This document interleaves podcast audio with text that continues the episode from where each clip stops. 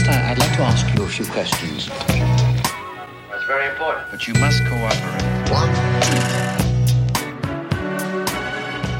Bonjour à toutes et à tous et bienvenue sur ce podcast dédié aux créatifs. Je reçois aujourd'hui Anaïs Vaugelade, autrice, illustratrice et éditrice, une très grande dame de l'illustration jeunesse, puisqu'elle a une soixantaine de livres à son actif, comme par exemple Une soupe aux cailloux, Le déjeuner de la petite Aurès ou encore Comment fabriquer son grand frère. Bonjour, Bonjour. Anaïs, Oui, bonjour. comment ça va Ça, ça va pas mal, 60, ça, c'est un peu terrifiant de le dire comme ça, mais j'ai pas recompté Bah, depuis longtemps. Je crois que c'est J'ai vrai. regardé, et c'est à peu près une, soixantaine. ça, quoi. ouais. Entre autrice et juste illustratrice, ouais, il y a y quand en a même pas beaucoup, mal l'ai- livres. j'ai juste fait les dessins quand même. Ça, ça en enlève, ça, ça, ça soulage. Alors, je commence toujours les entretiens par la question de la naissance. Comment euh, tout cela a-t-il commencé? Bah, ça a commencé il y a longtemps, hein, maintenant. Euh, Pourquoi tu t'es mis au dessin enfin, Parce que j'ai lu que tu voulais aussi faire de la photographie et que finalement, voilà, tu. Alors on remonte jusqu'à l'enfance, c'est ça? Comme tu veux. Alors, euh, en général, tout le monde me dit oui, je dessinais depuis que je suis tout petit, mais euh, Alors j'ai une théorie là-dessus que je, je- je- je livre souvent aux enfants quand je, quand je vais dans les classes.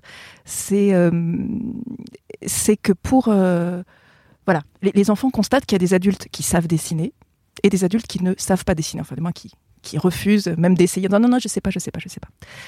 Et euh, moi j'ai l'impression que avant le, avant le CP, avant d'apprendre à lire, à écrire, à compter, tous les enfants dessinent de façon assez désinhibée comme ça scrabouille, scrabouille. Et puis euh, arrivent les apprentissages du CP.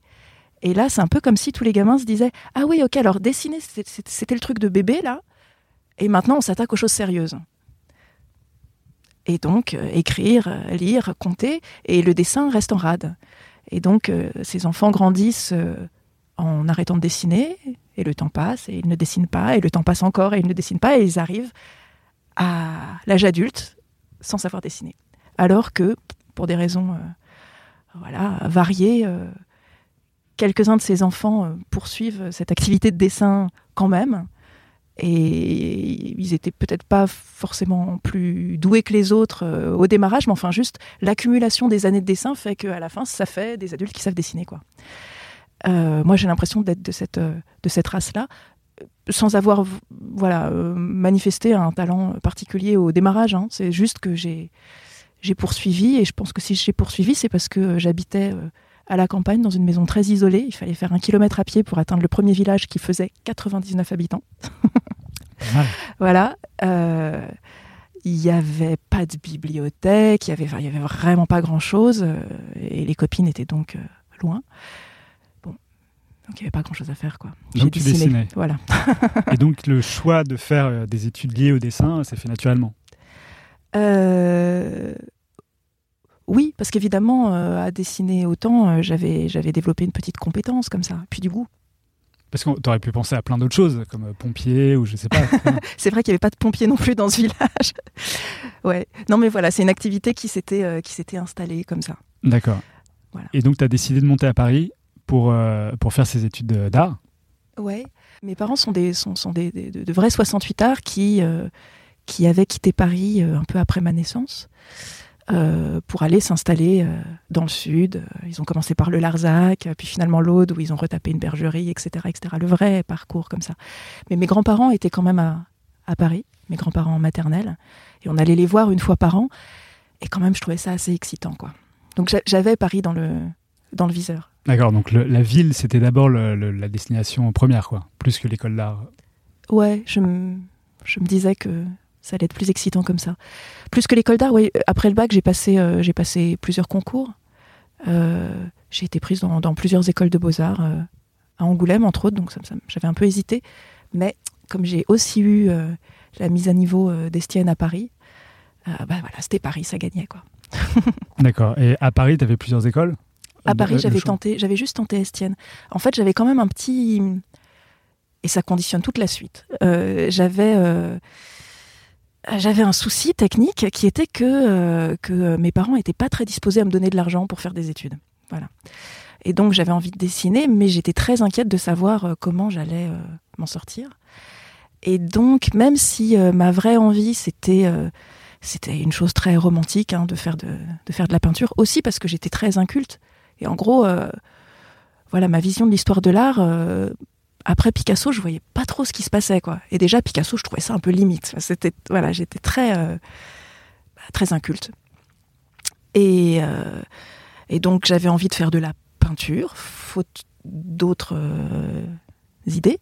Sauf que je me doutais bien que ça allait pas me, me, me faire vivre.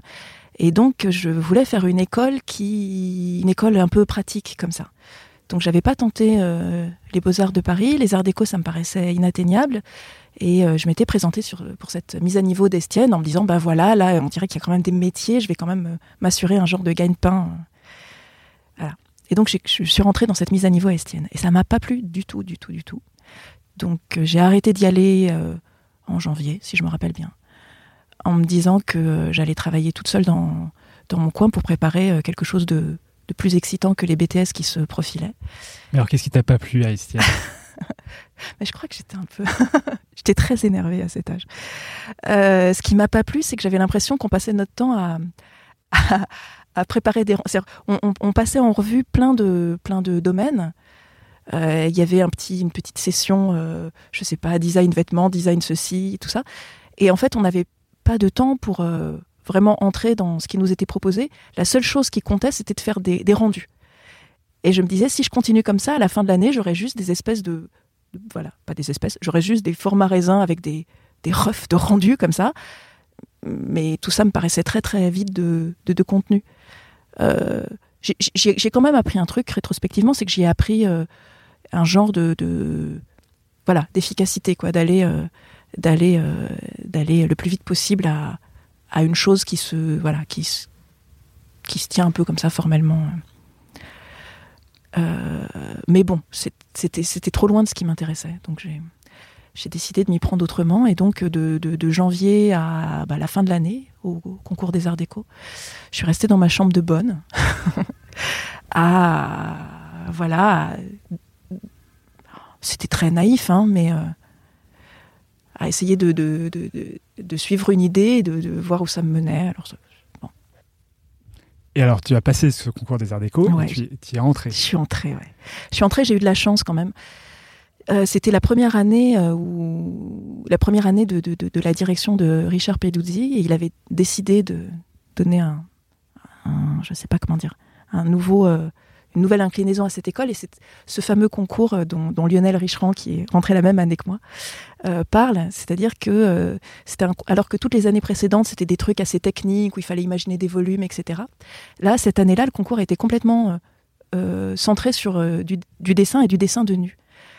Et je crois que toutes les personnes Rebecca d'Outremer euh, qui était aussi dans ce concours et je, me souviens d'elle elle était à une table pas loin voilà, on a tous été marqués, je crois, par ce, par ce concours, parce qu'on s'est retrouvé à 900 dans une espèce de grande salle comme ça. C'était assez spectaculaire la façon dont ça avait été mis en scène.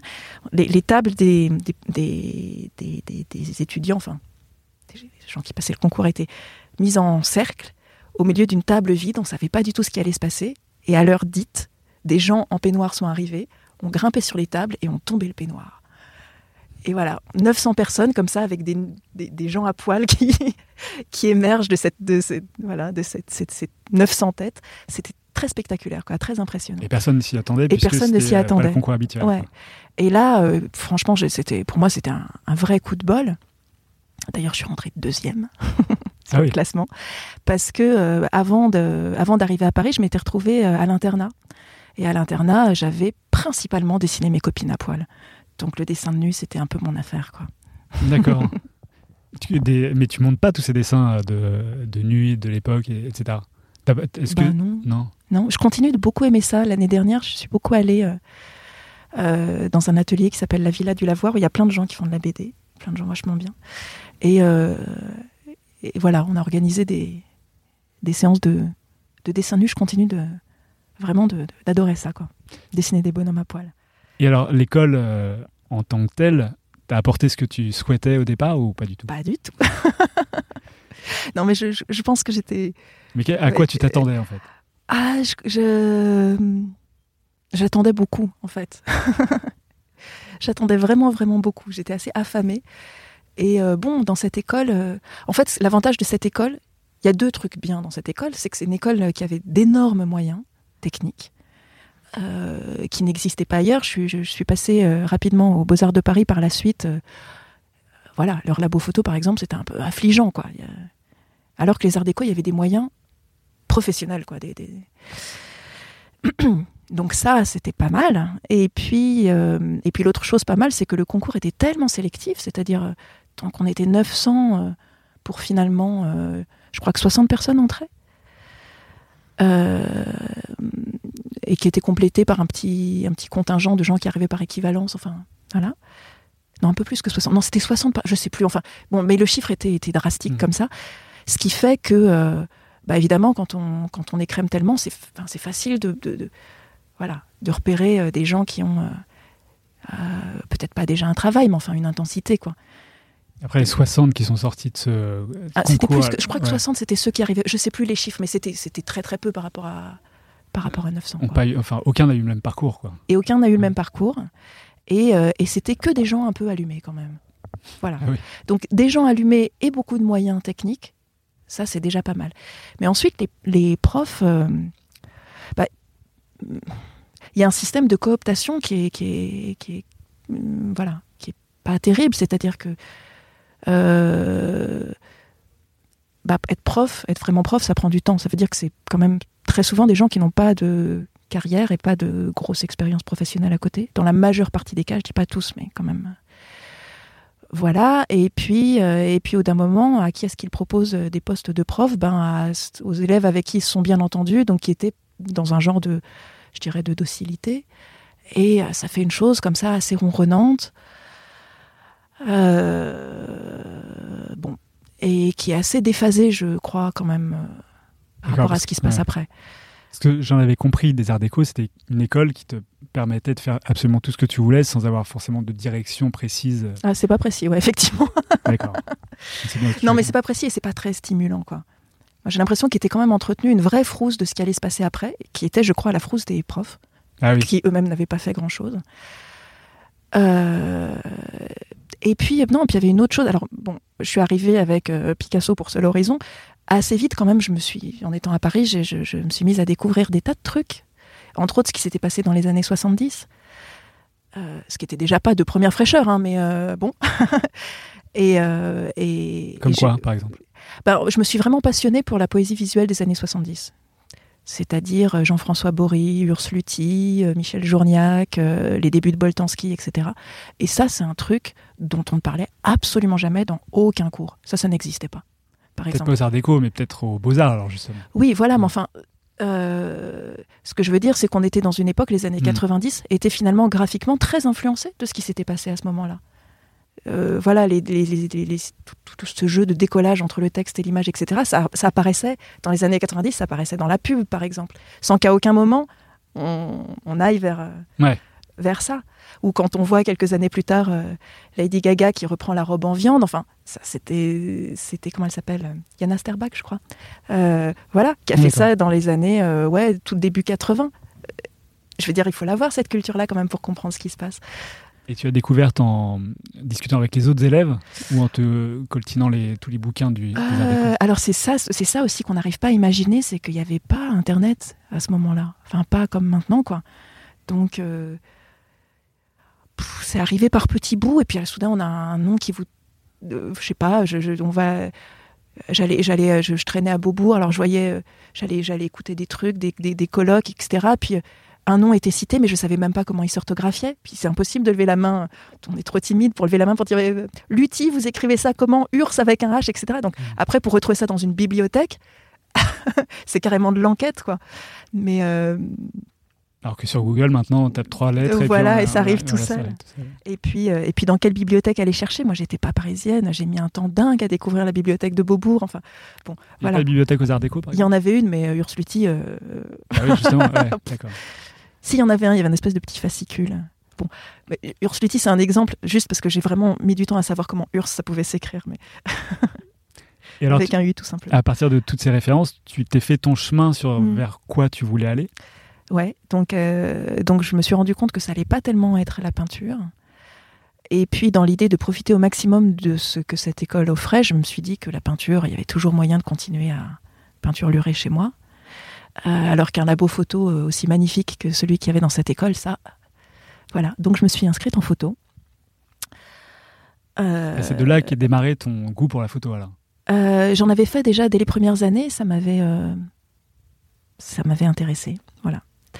Et donc, c'est en photo que j'ai passé ce diplôme, mais voilà, c'était un diplôme euh, très euh, tourné vers. Euh, ça ressemblait beaucoup à des choses d'art contemporain. Maintenant, ça me fait ça me fait sourire parce que c'était comment dire, j'avais pas encore tout vu, donc voilà. On, voit d'où ça vient, sauf que je ne connaissais pas bien d'où ça venait. Mais c'est des, trucs qui pourraient faire penser à des, à des Annette Messager des années 80 ou des choses comme ça. Quoi. Et du coup, comment tu as tracé ton chemin vers l'édition? Eh ben ça s'est fait parallèlement en fait. Donc j'avais toujours ce problème de gagner des sous. Et donc la première année, ma première année à Paris était une année assez euh, épuisante parce que en parallèle de voilà de dessiner toute ma première et ma deuxième année, je, gratouillais du fric partout où je pouvais. Donc c'était euh, c'était beaucoup de babysitting. Euh, puis je m'étais inscrite dans un dans un dans, un truc de, de cours. Alors comme j'avais pas de, de, compétences académiques, je donnais des des cours à des à des bachoteurs donc je donnais des cours d'histoire géo, des cours de français, euh, en étant très très mal payé. Puis comme c'était souvent des gens qui voulaient repasser le bac et qui avaient des grosses lacunes, euh, je pouvais pas juste appliquer le programme. Je, reprenais mes cours de première pour essayer de. Enfin, c'était c'était vraiment beaucoup de travail et c'était évidemment très très mal payé. Et et donc ça c'était en première année des Arts Déco, deuxième année à Paris. j'ai eu un amoureux graphiste, qui s'appelle Guillaume Desroux, enfin, il sortait de l'école cette année-là, lui, et qui m'a dit euh, la phrase la plus. Euh, je sais pas où il allait, je sais pas avec euh, où est-ce qu'il allait chercher cette maturité, quoi. Ça m'impressionne encore quand, j'y repense. Il m'a dit en gros, enfin pas en gros, il m'a dit exactement ça. tu, tu vas pas y arriver. Tu vas pas y arriver si tu dépenses autant d'énergie pour gagner si peu. Euh, tu vas pas faire d'études, tu vas pas, tu vas pas pouvoir il faut que tu te débrouilles pour gagner plus d'argent en y passant moins de temps ou en faisant quelque chose qui t'intéresse. Alors moi j'avais à ce moment-là quelque chose comme 17 ans et demi. Excuse-moi, mais je sais rien faire, mec. Voilà. Et il m'a dit, bah quand même, tu, dessines. Je dis, bah oui, mais enfin, t'as remarqué, on est nombreux à dessiner. Oui, tu dessines et puis tu aimes bien raconter des histoires. Alors même si tes dessins, c'est pas les mieux du monde, il y a une chose qui est certaine, c'est que euh, ce que toi tu dessines, personne d'autre ne va pouvoir le dessiner à ta place. Et ça, c'est une, chose que tous les dessinateurs euh, réalisent assez vite, c'est que euh, le style, ça arrive, euh, ça arrive malgré soi, quoi. Ça arrive juste parce qu'on le fait, on le fait d'une certaine manière. Et voilà, cette manière-là, c'est la sienne et personne d'autre ne peut l'imiter. Donc c'est personnel au contraire de babysiter ou donner des cours d'histoire géo, où on est toujours dans quelque chose qui reste assez impersonnel. Euh, et comme c'est impersonnel, ben, tout le monde peut le faire avec quasi la même qualité. Et, et donc, c'est pas des métiers valorisés. quoi. Donc, on gagne moins d'argent en faisant babysitter. J'ai vendu des sacs à main aussi. Enfin, ça paraît très bête et très évident, mais, mais euh, j'y avais pas pensé comme ça. Donc, il m'a dit, vas-y, fais quelque chose avec ton dessin. À court terme, ça devrait te rapporter plus d'argent que... Euh, voilà. Donc la première chose que j'ai faite, c'est euh, aller à Montmartre, là. Sauf que j'avais rien compris, j'avais pas compris que c'était chasse gardée, qu'il fallait. Tu veux dire au milieu des ouais, peintres exactement. J'y suis allée. j'y suis allée. J'étais pétrifiée de timidité.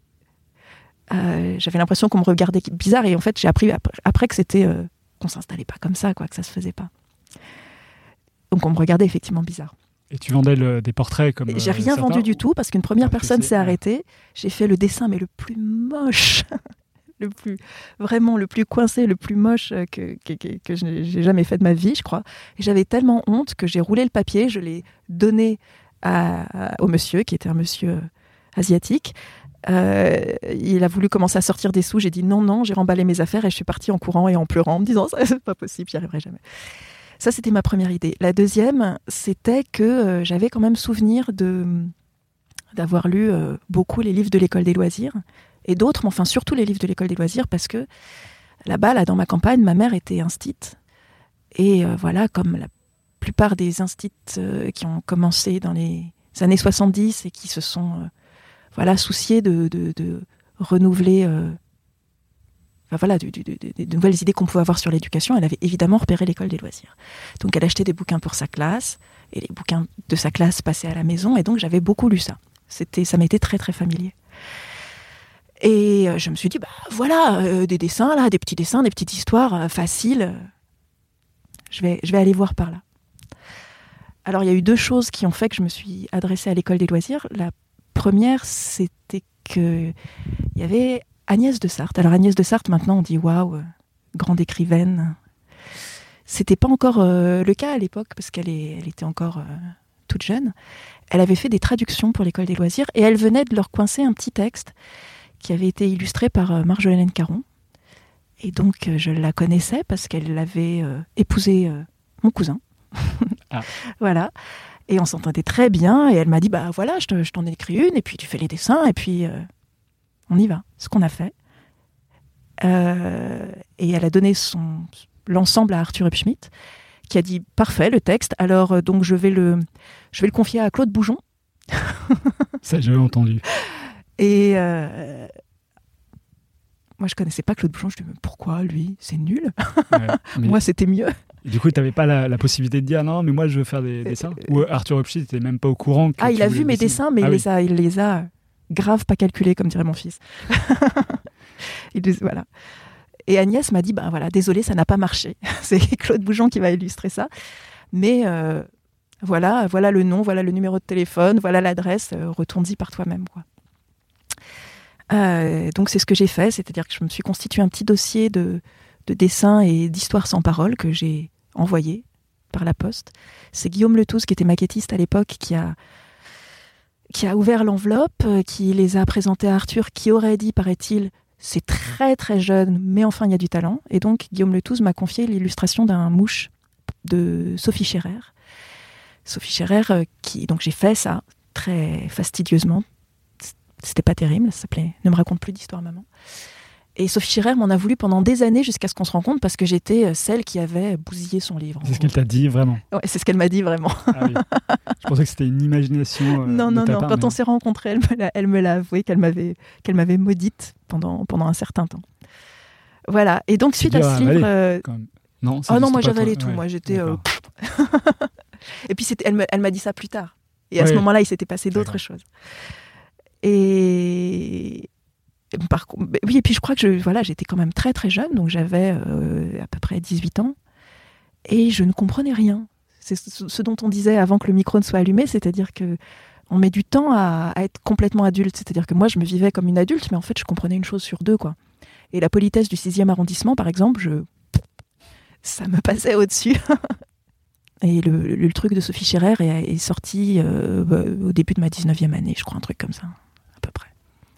Donc c'était ton premier livre Ouais, c'est mon premier livre. dont tu étais fier, du coup, à l'époque où... Je disais pas qu'il était super. hein. Ah bon? Non, non, non. Moi, mon idée, je, te le rappelle, c'était de, c'était de trouver un moyen de subsistance. Ah oui. J'étais prête à tout pour, euh, pour ça. Et à côté, j'allais continuer à faire de la photo et, et j'allais être une, une grande artiste internationale. Plutôt du côté de l'art contemporain, quoi. D'accord. Et, voilà, et ça, j'étais prête à faire exactement ce qu'on me demandait. Voilà. Donc Guillaume Letouze, euh, à la réception de ce premier livre, m'a dit Alors, euh, on, on va pas t'en recommander d'autres Parce que, vois-tu, on préfère euh, laisser ce genre de, de petites choses de commande à, à nos auteurs maison. Donc, euh, tant pis, merci. Donc traduction, tu ne seras pas une autrice maison.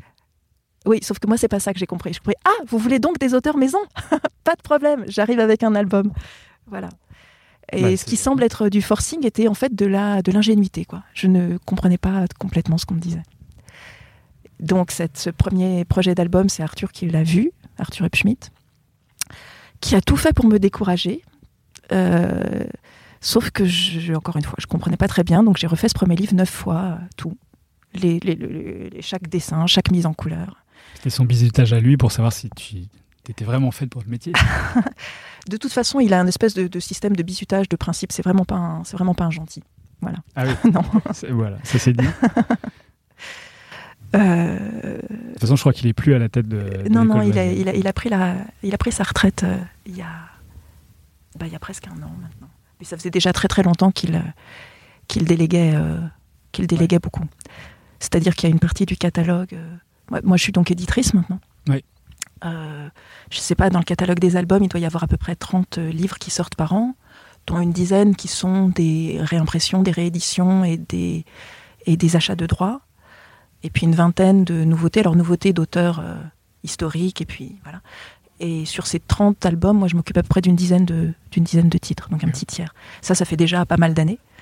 Et c'est donc Christelle Renaud euh, qui a été son assistante, euh, son assistante très efficace pendant oui, une dizaine d'années aussi, je crois, qui, qui a repris les, les 20 autres titres à peu près, hein, je- D'accord. à la louche. Ok. Voilà. On va reparler de ton travail d'éditrice. Mais on va quand même parler avant de ton travail d'illustratrice. Euh, Est-ce qu'il y a un auteur fondateur qui t'a vraiment euh, inspiré au moment où tu as commencé à faire tous ces livres, etc. ou... Alors tu parlais tout à l'heure de tous ces artistes des années 70, mais il y en a peut-être un qui ressurgit plus que d'autres. Alors les artistes des années 70 dont je parlais, c'était plutôt du côté euh, Art Artiste, ouais. dans les, les, les, les- les livres pour enfants,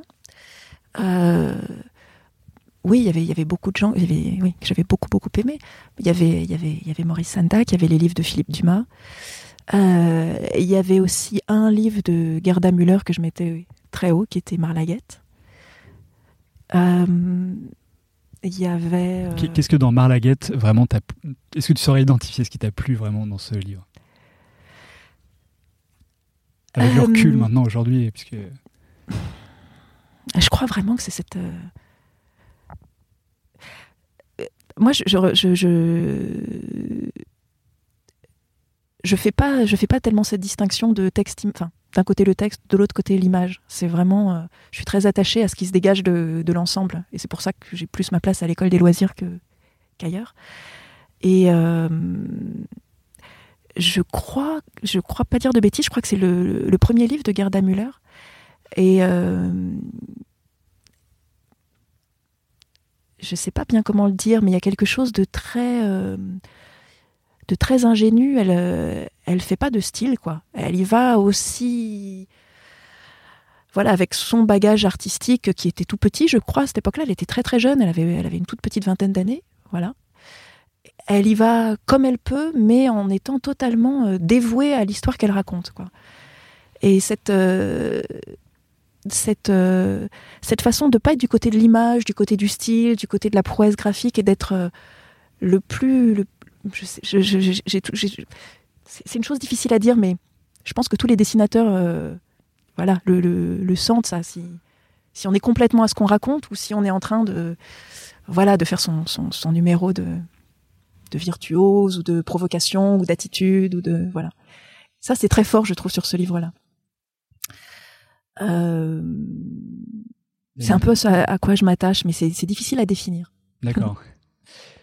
Alors, L'autre chose Oui, que ouais. j'étais partie pour dire tout à l'heure, et puis on a bifurqué, c'était que euh, dans ce qui m'a amené à, à, à l'école des loisirs, il y avait, euh, il y avait la présence, euh, enfin le fait qu'Agnès avait déjà mis un pied dans la porte, ça c'est sûr. Et l'autre chose que j'ai réalisé plus tard, c'est que euh, en, en rencontrant Arthur Schmidt, encore des bruits de travaux derrière, c'est que euh, en fait lui, il avait une, une énorme collection euh, d'art des années 70 et que euh, voilà Jean-François Boris c'était son, son meilleur pote euh, voilà. Alors ça je l'ai appris après. Mais euh, j'ai l'impression que euh, j'avais tellement lu avec attention ces livres de l'école des loisirs quand j'étais petite que ça avait vraiment fait mon œil euh, que ça m'avait amené bizarrement à comprendre euh, voilà à percuter euh, en regardant euh, des machins de voilà de Boltanski jeune etc en les comprenant très vite. Et je pense parce que j'avais voilà. Mm. et, et tout ça était comme euh, mis en circulation et donc j'ai eu l'impression de voilà que le travail avec euh, avec lui, même s'il était euh, voilà revêche et plutôt décourageant, c'est ça sa technique. Euh, je comprenais quoi. J'avais l'impression de, de voilà de comprendre, de comprendre ce qu'on dans quel sens il fallait travailler quoi. Il fallait travailler hein, mais tout ça n'est pas qu'une coïncidence. Quoi. non, c'est pas une coïncidence. Je pense que c'est voilà. Ma- mon peu de culture s'est fait comme ça, quoi. D'accord. Alors, on peut pas euh, parler de tous tes livres en détail, même si euh, j'aimerais bien, mais euh, est-ce qu'il y en a un qui te, sur lequel tu portes un regard peut-être plus tendre que d'autres? La tendresse, c'est pas mon fort. hein. Tendre ou, euh, ou avec, le, enfin, avec lequel tu as eu plaisir, à- sur lequel tu as eu plaisir à travailler? Euh, Ou alors, je peux dire que je suis, Quel- je suis assez, je suis assez contente de comment fabriquer son grand frère, le, pas le tout à fait dernier, mais avant-dernier, je crois, maintenant. ouais, Euh, parce que parce que j'ai j'ai complètement renouvelé euh, toutes mes manières de faire euh, voilà et pendant deux ans j'ai vraiment travaillé euh, pendant deux ans petit morceau par euh, par petit morceau comme ça en n'étant pas du tout sûr que ça allait euh, que ça allait prendre à un moment c'était une expérience. ouais ouais et euh, et Et alors, tu dis que tu as changé ta manière de faire, mais alors, t'es passé de quelle manière à quelle manière? Est-ce que Ma, ma, manière précédente, c'était tout à l'énergie. C'est-à-dire que je rumine mon histoire. euh, Voilà, je rumine mon histoire pendant très, très, très, très, très longtemps, sans, sans prendre de notes, sans, sans faire de croquis, etc. C'est vraiment comme une rumination. Je prends pas de notes et je, et je pose pas de croquis parce que, parce que ça me décourage. Parce que forcément, si on, si on s'y met trop tôt, bah, les croquis qu'on sort et les notes qu'on prend sont pas terribles. Et de voir sur le papier un truc pas terrible, euh, comme je suis quand même assez euh, orgueilleuse et impatiente, euh, ah, c'est nul, je laisse tomber. Donc ça me ralentit encore. Donc je note rien, mais je rumine. Et enfin, c'est comme ça que je faisais avant. Donc je ruminais, ruminais, ruminais. Et à un moment, tout était assez en place euh, dans ma tête. Et là, j'y allais et je travaillais assez vite. Euh, voilà quoi, tout d'un coup. Et très intensément. Sauf que dans ma vie de maintenant, euh, avec mes activités euh, d'éditrice, de maman, tout ça, ça marche plus. Je peux plus, je peux plus comme ça m'isoler. Alors il y a les vacances scolaires et les grands-mères qui prennent le garçon, mais c'est pas tout à fait assez long. Euh, voilà, et donc j'ai fait. Il y, a- il y a eu deux livres que je, je juge un peu ratés parce que j'ai essayé de, qui sont Te voilà et Le Chevalier et la forêt. Ah bon? C'est pas que je les déteste, hein, mais je les trouve un peu ratés, quoi. Ils sont pas aussi. Pourquoi tant ils ont eu un, un certain succès euh, Alors, au niveau euh, vente, je sais pas, mais en, en tout cas au niveau critique, euh, ce genre de choses? Oui, ça reste du subjectif, mais je, je vois tout ce qu'ils ne sont pas et qu'ils auraient pu être, quoi. Ah oui, En tout cas. Euh, et je sais que je que c'est c'est ça qui a manqué, c'est que j'ai essayé de les faire à l'énergie alors qu'elle elle était pas là l'énergie.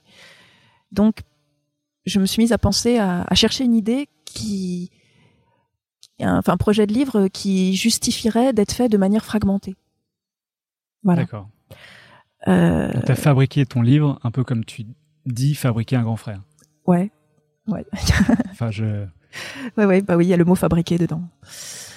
Euh, Mais donc tu prenais des notes et ensuite petit à petit tu construisais. Alors je suis arrivée, euh, j'ai quand même, j'avais quand même un, un- je savais d'où je partais, et je savais où j'arrivais. Alors donc c'est un livre, le sous-titre c'est un livre d'anatomie et de bricolage. Et l'idée c'est que Zouza, qui est un personnage que j'ai utilisé souvent, euh, a une petite sœur qu'on a rencontrée dans ses aventures précédentes.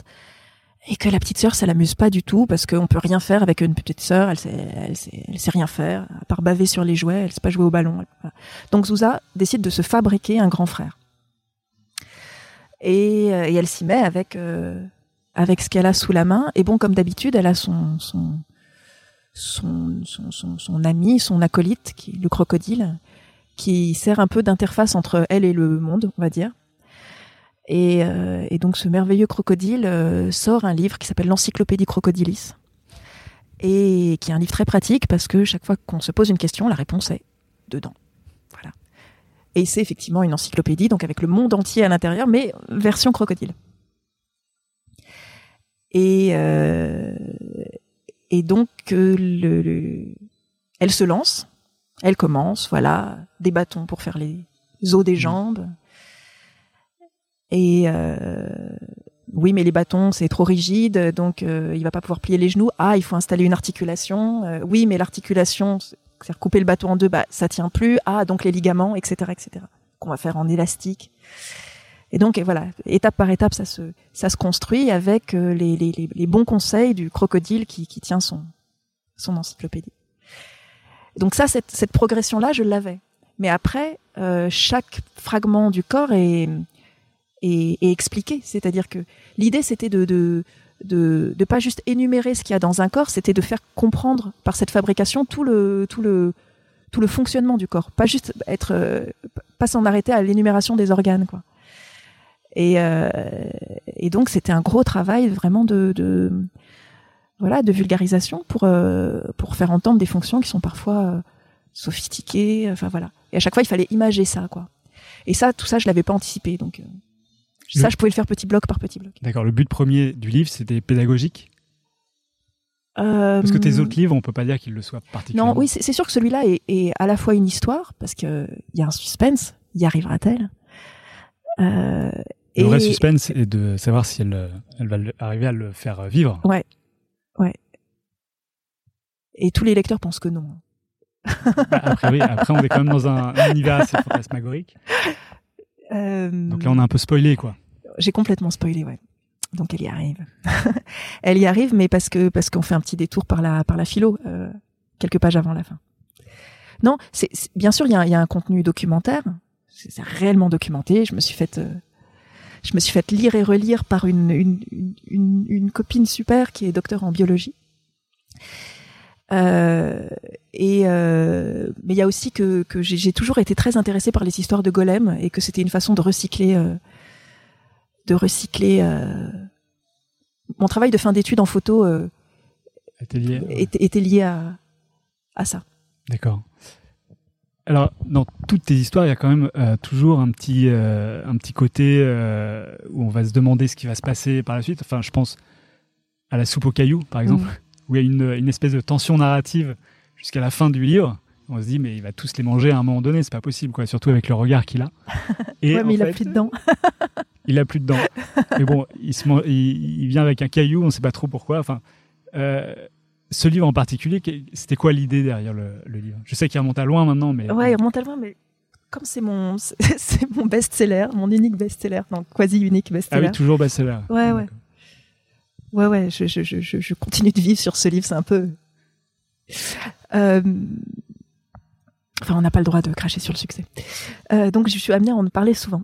Euh, et ben, il y avait deux choses. Il y avait. Non, il y avait trois choses. Il y avait un, un conte. euh, C'est un conte traditionnel, hein, le- cette histoire de Soubo Caillou. Ah, et il en existe des tas et des tas et des tas de versions.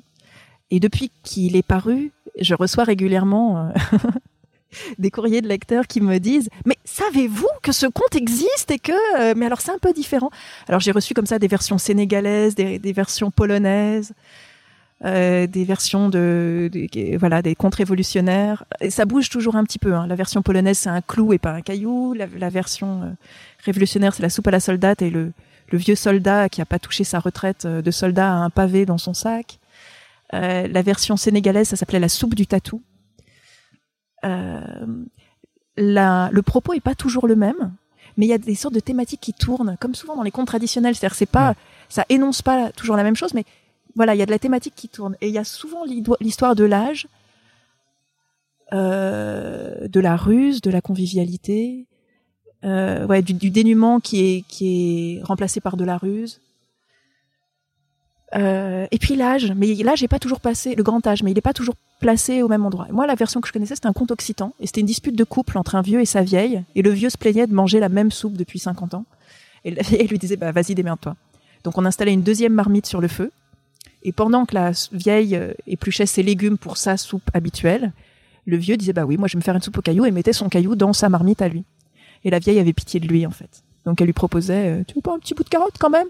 Et le vieux faisait le, j'hésite, non, ça, ça peut gâter, peut- juste un petit morceau alors. Donc au final, il mangeait la même soupe identique, euh, juste avec un caillou qui reste au fond. D'accord. Ça, c'était le conte que je connaissais. Ok. Euh, et à ça se sont ajoutées euh, deux choses qui étaient euh, une image de mon grand-père que j'aimais beaucoup, qui avec son épouvantable accent juif polonais me disait les problèmes c'est que quand on est vieille, c'est pas qu'on veut pas, c'est qu'on paie pas. voilà. Et ce truc de vouloir mais pas pouvoir, euh, c'était assez frappant.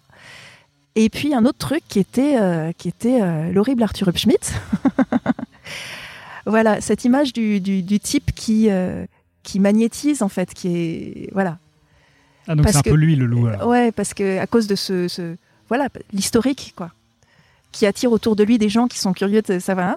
Et il ne produit pas, je veux dire dans le sens où il n'apporte aucun légume pour le pot, mais en même temps parce qu'il électrise tous ces, ces petits animaux autour là, euh, euh, enfin électrise, non mais voilà, magnétise, Ouais. euh, bah, tout le monde amène un truc qui fait que le pot va bouillir, quoi. L'école des loisirs, c'est un peu la marmite, on va dire. D'accord. Et ça, il le savait que. ouais, ouais, il le savait, ouais. D'accord. Oui, à ce, à ce moment-là, on travaillait encore ensemble. Il était encore un peu mon éditeur, donc euh, je, je- Ok. je lui- je lui ai dit. Mais alors, c'est c'est c'est quoi le. Enfin, bon, c'est une question euh, un, un peu idiote, mais quel est le secret d'un bon livre pour toi? Euh, Qu'est-ce qui- Mince. Qu'est-ce qui, qu'est-ce qui fait que tu sais que ton livre est réussi? Euh, alors déjà, c'est tellement plus facile de le voir sur les livres des autres que, que sur les siens propres. J'ai envie de faire une, une- une- une réponse complètement frustrante. J'ai envie de dire que c'est une histoire de swing. If you ain't got that swing, ça marche pas, quoi. D'accord, donc c'est l'intuition, quoi. Non, le swing, c'est pas exactement l'intuition. C'est une histoire de. Ça se joue entre le texte et l'image, et c'est une façon de faire. euh, On dit que le, le- en, en- en- en musique, le swing, c'est quand euh, c'est de pas être juste sur le tempo, d'être un tout petit peu en avance ou un, petit peu en retard par rapport au rythme. C'est Mm. c'est cette balance là, quoi. Ben, moi, j'ai l'impression que le texte est voilà, le rapport entre le texte et l'image, c'est un truc assez proche de du swing. C'est que euh, voilà, dans un, dans un même album, euh, il faut être parfois un peu en retard sur le texte, parfois un peu en avance, parfois justement faire l'effet de surprise d'être pile sur le temps. Enfin, et ces histoires de, de voilà, de, de rythme de- qui en fait sont des, c'est- aussi euh, c'est raconter son histoire et en même temps jouer avec l'attente du lecteur, quoi, avec ce que ce que le lecteur a déjà compris, pas encore compris, etc. Euh, Non, mais c'est euh, Voilà. une superbe réponse. Merci. Mais alors, tu parles beaucoup de ce rapport entre dessin et texte, mm, mais finalement, tu racontes des histoires. Mm. Est-ce que tu as déjà pensé à écrire un texte sans dessin ou est-ce que ça te paraît inc- inconcevable? Euh, je m'y essaie. Je me trouve moins bonne quand il n'y a pas de dessin. Justement pour cette raison-là, c'est-à-dire que je suis sans arrêt en train de douter de ce que le lecteur a compris ou pas encore compris. Donc c'est assez drôle. euh, Mais ça m'arrive. hein, j'ai écrit plusieurs fois des petits textes dans une revue qui s'appelle Vacarme, où je parle de dessin, d'édition, de trucs comme ça. Euh, puis j'écris aussi à côté pour moi, puis j'écris à deux reprises des, des- des- des- textes de théâtre, etc. Mais je suis pas très à l'aise, je suis obligée de, de- de- de l'admettre. J'ai toujours une première version qui est archi sèche, euh, où les phrases sont comme des espèces de petits cailloux posés les uns derrière les autres, et ça demande une attention pour suivre ma, ma, ma- ma pensée qui est assez pénible en fait. Je, voilà. Et donc euh, je reviens dessus en essayant de remettre du lien entre ces différents petits cailloux. Et alors là, soudain, euh, ça devient bavard. Et je, je me demande si je, enfin voilà, j'ai l'impression de prendre les, les, les- de pas faire confiance à l'intelligence du lecteur. Enfin, justement, ce swing là, je, c'est comme s'il me manquait une jambe pour marcher. Quoi, je, je suis pas complètement à l'aise. Bien sûr que ça me titille, mais Et des livres illustrés pour adultes Parce qu'aujourd'hui, on parle essentiellement des livres Ouais. illustrés pour enfants. ouais. J'en parlais avec mon dernier invité, euh, Benjamin Lacombe, qui lui illustre beaucoup de livres à destination des adultes. Eh ben, euh, j'ai des, des, des, des masses, c'est vraiment des masses de, de storyboards jamais terminés, de bandes dessinées, sur au moins, au moins trois projets de bandes dessinées que je n'arrive pas, à- que j'arrive pas à, à finir. Mais le, le Euh, livre illustré n'est pas forcément de la bande dessinée. Ouais. euh, Alors en livre illustré, je, je vois pas bien. Je vois pas bien comment je m'y prendrais. La bande dessinée, ça me titille plus, mais euh, mais j'ai, voilà, j'y suis pas encore arrivée. D'accord, mais c'est dans les cartons. comme ça. Ouais, ouais.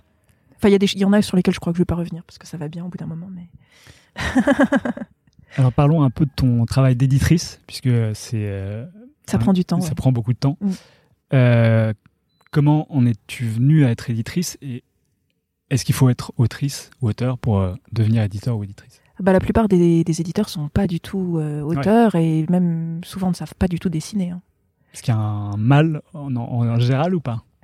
Bah, je pense que je, f- je, je, je me fais une éditrice un peu atypique et, et qui convient très bien à certains et qui convient pas du tout à d'autres. Voilà. D'accord. Euh, Alors comment tu choisis tes auteurs? On fait avec ce qu'on a déjà. non, comment ça a commencé? En fait, ça a commencé, donc ça remonte aussi, hein, j'avais 28 ans. Euh, Arthur m'a confié, Arthur Schmidt m'a confié, euh, parce qu'il n'y avait plus personne pour s'en occuper, il m'a confié la charge du comité de lecture de l'école des loisirs. Alors on arrive là, on se dit bah c'est super, je vais ouvrir des enveloppes et puis quand c'est cool, euh, je le prends et allez, on l'édite. Et évidemment, c'est pas du tout du tout comme ça que ça se passe. À cette époque-là, je, je faisais comité de lecture avec euh, Chloé Marie, qui est maintenant éditrice de romans chez Memo. Euh, et à nous deux, on recevait une centaine d'enveloppes par semaine. Et on m'avait dit que si sur ces 100 enveloppes, donc 50 pour moi à peu près, 50 ans, album, sur ces 50 enveloppes par semaine, je trouvais un projet publiable par an, je serais pas mal. Voilà. Bon, moi j'arrivais à une moyenne de 2, donc je m'estimais vraiment très forte. Euh, Mais qu'est-ce qui et- fait ta, ta force, c'est de trouver le projet qui va convenir à l'école des loisirs ou de Alors le truc, c'est qu'on ne trouve jamais, jamais, on a- je n'ai jamais trouvé un projet qui, comme ça, non, c'est vrai, une fois, presque. Voilà, on ouvre l'enveloppe, le truc est là, et quasi, on l'emmène chez, chez l'imprimeur. Ça, ça, n'arrive pas comme ça. C'est-à-dire que euh, dans ces enveloppes, déjà, quand je dis 50, en fait, il n'y a pas 50 livres, il y a vraiment tout et n'importe quoi. Ça va de.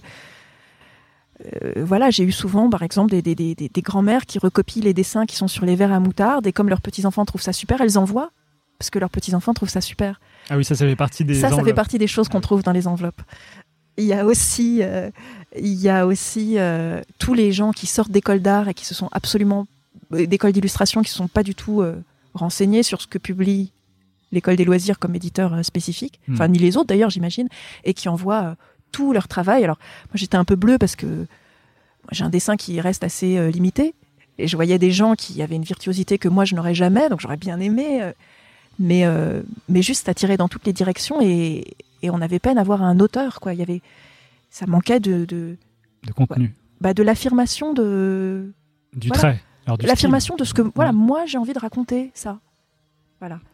D'accord. Donc toi, dans ce, ce projet annuel, Mm. tu cherches une histoire euh, concrète? Alors très souvent, c'est pas arrivé par des histoires. Euh, très souvent, euh, au travers de, de- voilà de ce qui était envoyé. Il y a aussi beaucoup de gens qui, qui, font du marketing, c'est-à-dire ils envoient un dossier épais comme ça où ils disent tout ce qu'on va pouvoir faire en produits dérivés, tout ça. À l'époque, l'école des loisirs, on ne faisait pas du tout, donc c'était vraiment très à côté de la plaque. Et au final, on avait trois pages de l'histoire.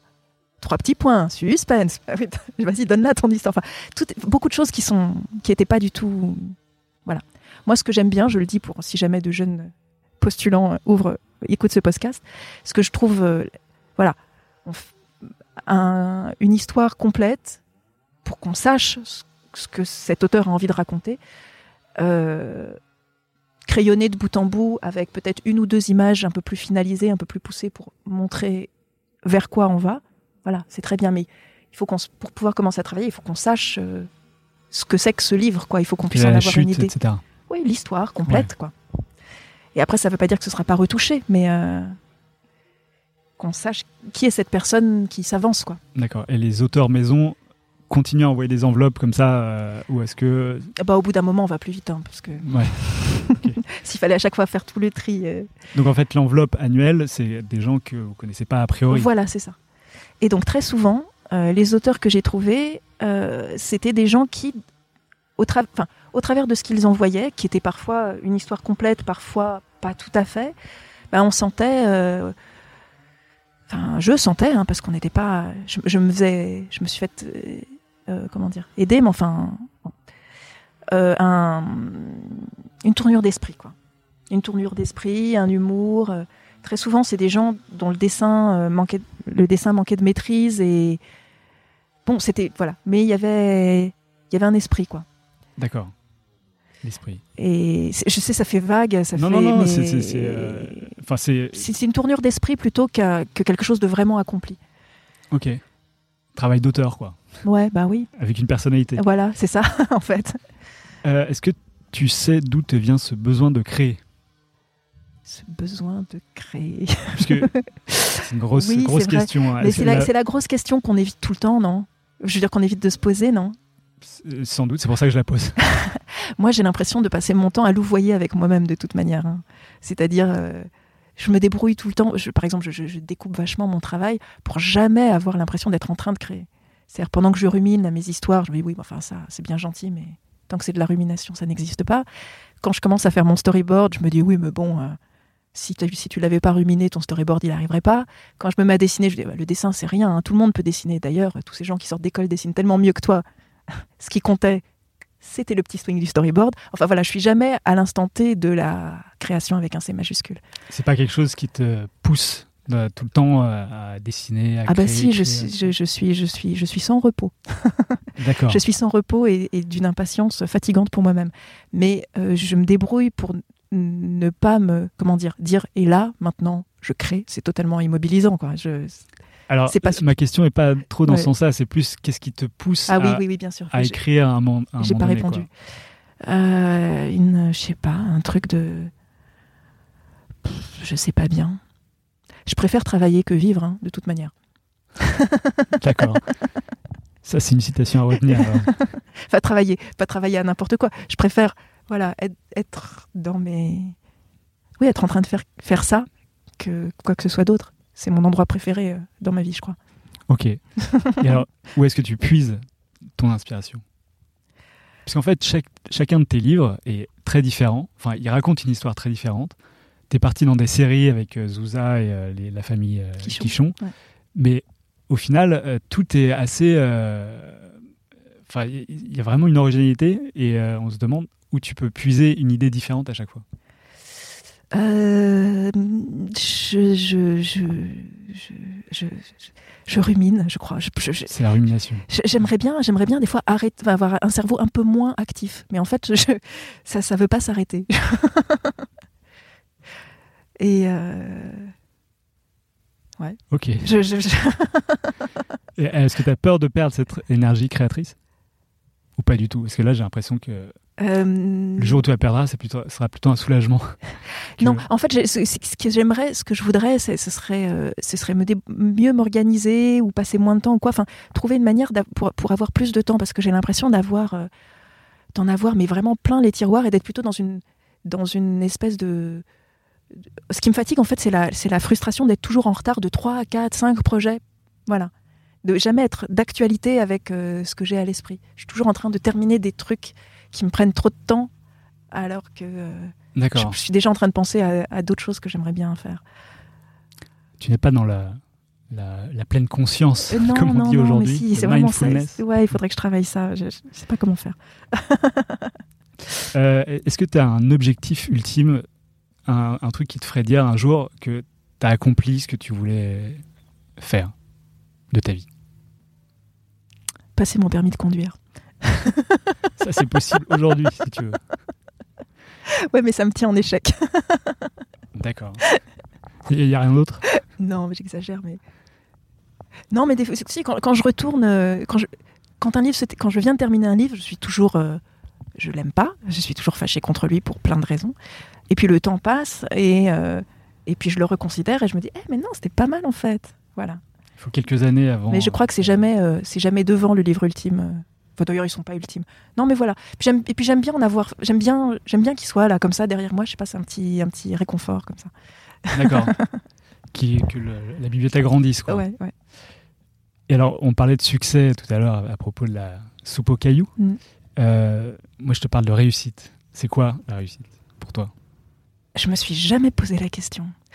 Moi, j'ai l'impression que pour revenir, euh, j'ai j'ai l'impression que pour revenir à être à cheval entre cette question-là et la question d'avant sur la créativité, j'ai l'impression que euh, que faire des livres, c'est comme un, un- c'est comme un, merveilleux moyen de rangement de, de, de, cette espèce de gloobie que, que, je, me trimballe dans le cerveau, quoi. Voilà.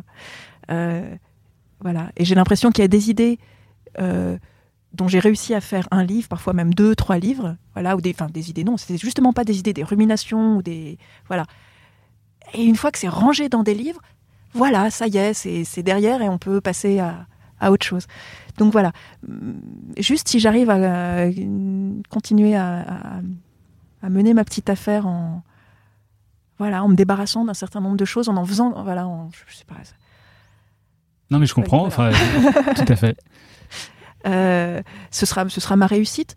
Je, je, je me place pas, euh, comment dire, je suis pas une immense dessinatrice. Je, je vois vraiment mes, mes, mes, T'en parles beaucoup de ça. Est-ce que c'est limites. frustrant Ouais, parce que de temps en temps, je me dis quand même, euh, quand même, ça fait longtemps que tu es dans la place, tu pourrais bosser un peu plus. Et puis, il y a des gens qui, il y a des illustrateurs qui font ça, quoi, qui se coltinent des, des, des nouveaux sujets, qui se disent, et maintenant, je...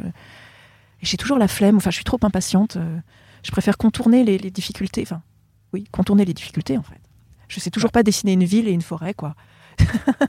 Et pourtant, tu t'es attaqué à la forêt, euh, le chevalier de la forêt, justement. Oui, mais en dessinant cette forêt, je l'ai dessinée euh, à partir de. J'ai une plante. J'ai une... j'ai euh, j'ai euh, j'ai une, une plante complètement envahissante dans mon dans mon bureau, une une monsterosa là.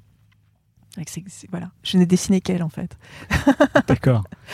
Mais pour en revenir justement au dessin, to- toi, ce que tu as envie, c'est de raconter des histoires plus que de faire un dessin hyper réaliste. Enfin, d'ailleurs, je sais pas si l'hyper-réalisme. Non, non, c'est pas l'hyper-réalisme, mais c'est que je, je sais que je. euh, là, dans, je, je suis en train de terminer des livres, euh, des, des- des nouveaux, des, des nouveaux livres de la famille Quichon. On peut pas dire épisode puisqu'ils sont tous séparés les uns des autres. Euh, J'ai dessiné un supermarché, mais quel accomplissement quoi Alors qu'il est, il est, euh, il est minimal. hein.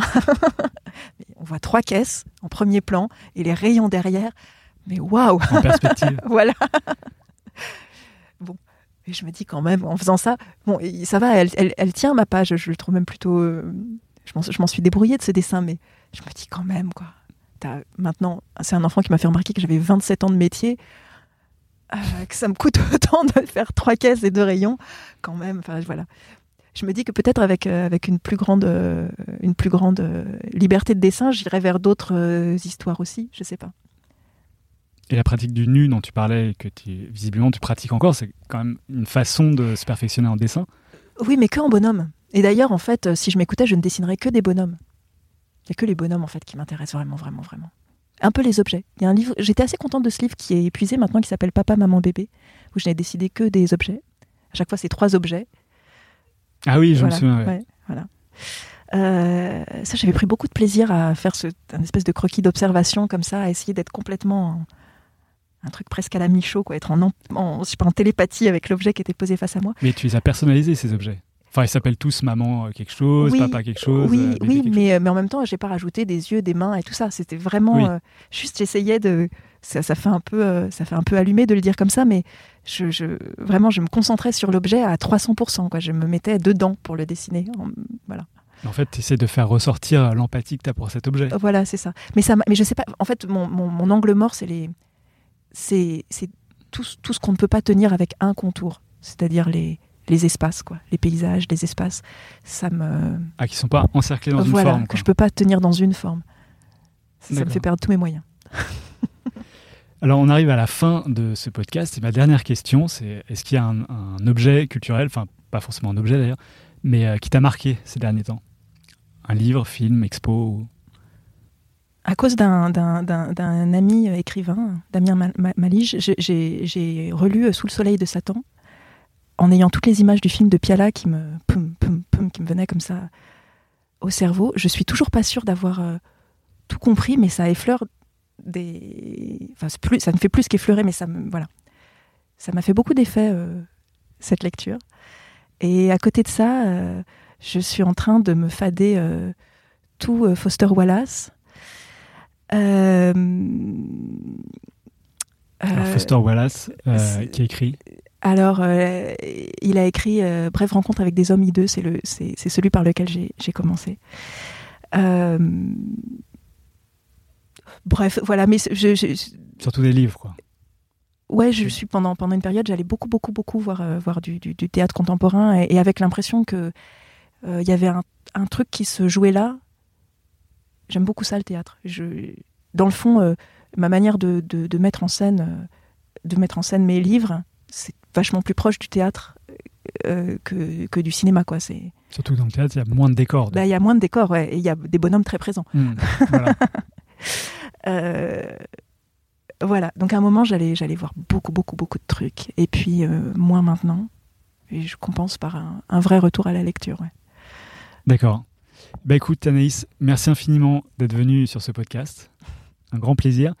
Et euh, alors, je sais pas si tu as des œuvres en cours. Bah oui, des De quichons, dessin. là. Je rajoute des quichons, ouais, à, la, ça. à, la, à la- à la série. D'accord. Bah, et tu sais quand est-ce qu'ils vont sortir? Oui, oui, euh, ils sortent en. Alors, il y en a. En fait, j'en ai, j'en ai fait cinq d'un coup. en me disant voilà, tant que je suis dedans, je, et puis ça, les sorties vont être étalées évidemment. Euh, en me disant que voilà, comme si, les, sorties sont étalées, ça veut dire que j'aurai des livres d'avance et que je vais peut-être pouvoir retourner à mes projets de bande dessinée entre temps. Euh, et donc là, ceux qui sortent, c'est euh, Sacha Quichon et Pierre-Émilien Quichon, qu'on aura appelé Mimi dans cette histoire-là. D'accord, mais tes, livres, si on regarde les sorties ton dernier livre date de 2016, euh, je crois. Alors, c'est à l'école des loisirs. Oui, celui-là, euh, Comment fabriquer son grand frère, est, dormi, est sorti et dormi. Qu'est-ce que c'est que ce lapsus? Est sorti en, 2016. Euh, entre temps, j'ai fait un livre que je n'aime pas à 100%. qui est une, une, réinterprétation très très libre des Malheurs de Sophie que j'ai fait pour Didier Jeunesse c'est un, livre accompagné d'un disque et puis on n'a pas, il euh, n'y a, pas eu moyen de, travailler ensemble alors que je m'imaginais que ça allait être un projet vraiment collectif et bon, tout ça est un peu, un peu décevant, mais mais euh, mais quand même euh, revisiter ce truc que j'ai lu, ça fait, je crois que c'est ma première ma première lecture quoi, à 6 ans ou 7 ans. Retourner y voir, c'était assez chouette, assez excitant. Je ne sais pas ce que vaut le livre. Je crois que j'étais trop fâchée à la fin pour pour être capable de le dire, mais mais, euh, mais c'était marrant à faire. Donc ça, si, il y a eu ça entre. Et puis, il y, a eu, euh, y a eu des écritures de, pour le théâtre aussi. Donc. Ah oui. Voilà. Donc voilà. Donc tu écris pour le théâtre. Enfin, j'ai eu écrit pour le théâtre. Je, pareil, je sais pas si c'est bien ou si c'est pas bien. ok, mais en fait, ce que je veux dire, c'est que les, les, tes sorties euh, s'espacent un peu ces bah dernières années à cause de ton travail d'éditrice. Ouais, à cause de tout. Tout, est contre ton moi. Ton travail de maman aussi. tout est contre toi. Très bien. Bah, écoute, merci beaucoup Anaïs et euh, bah, j'espère à bientôt. Ouais. merci.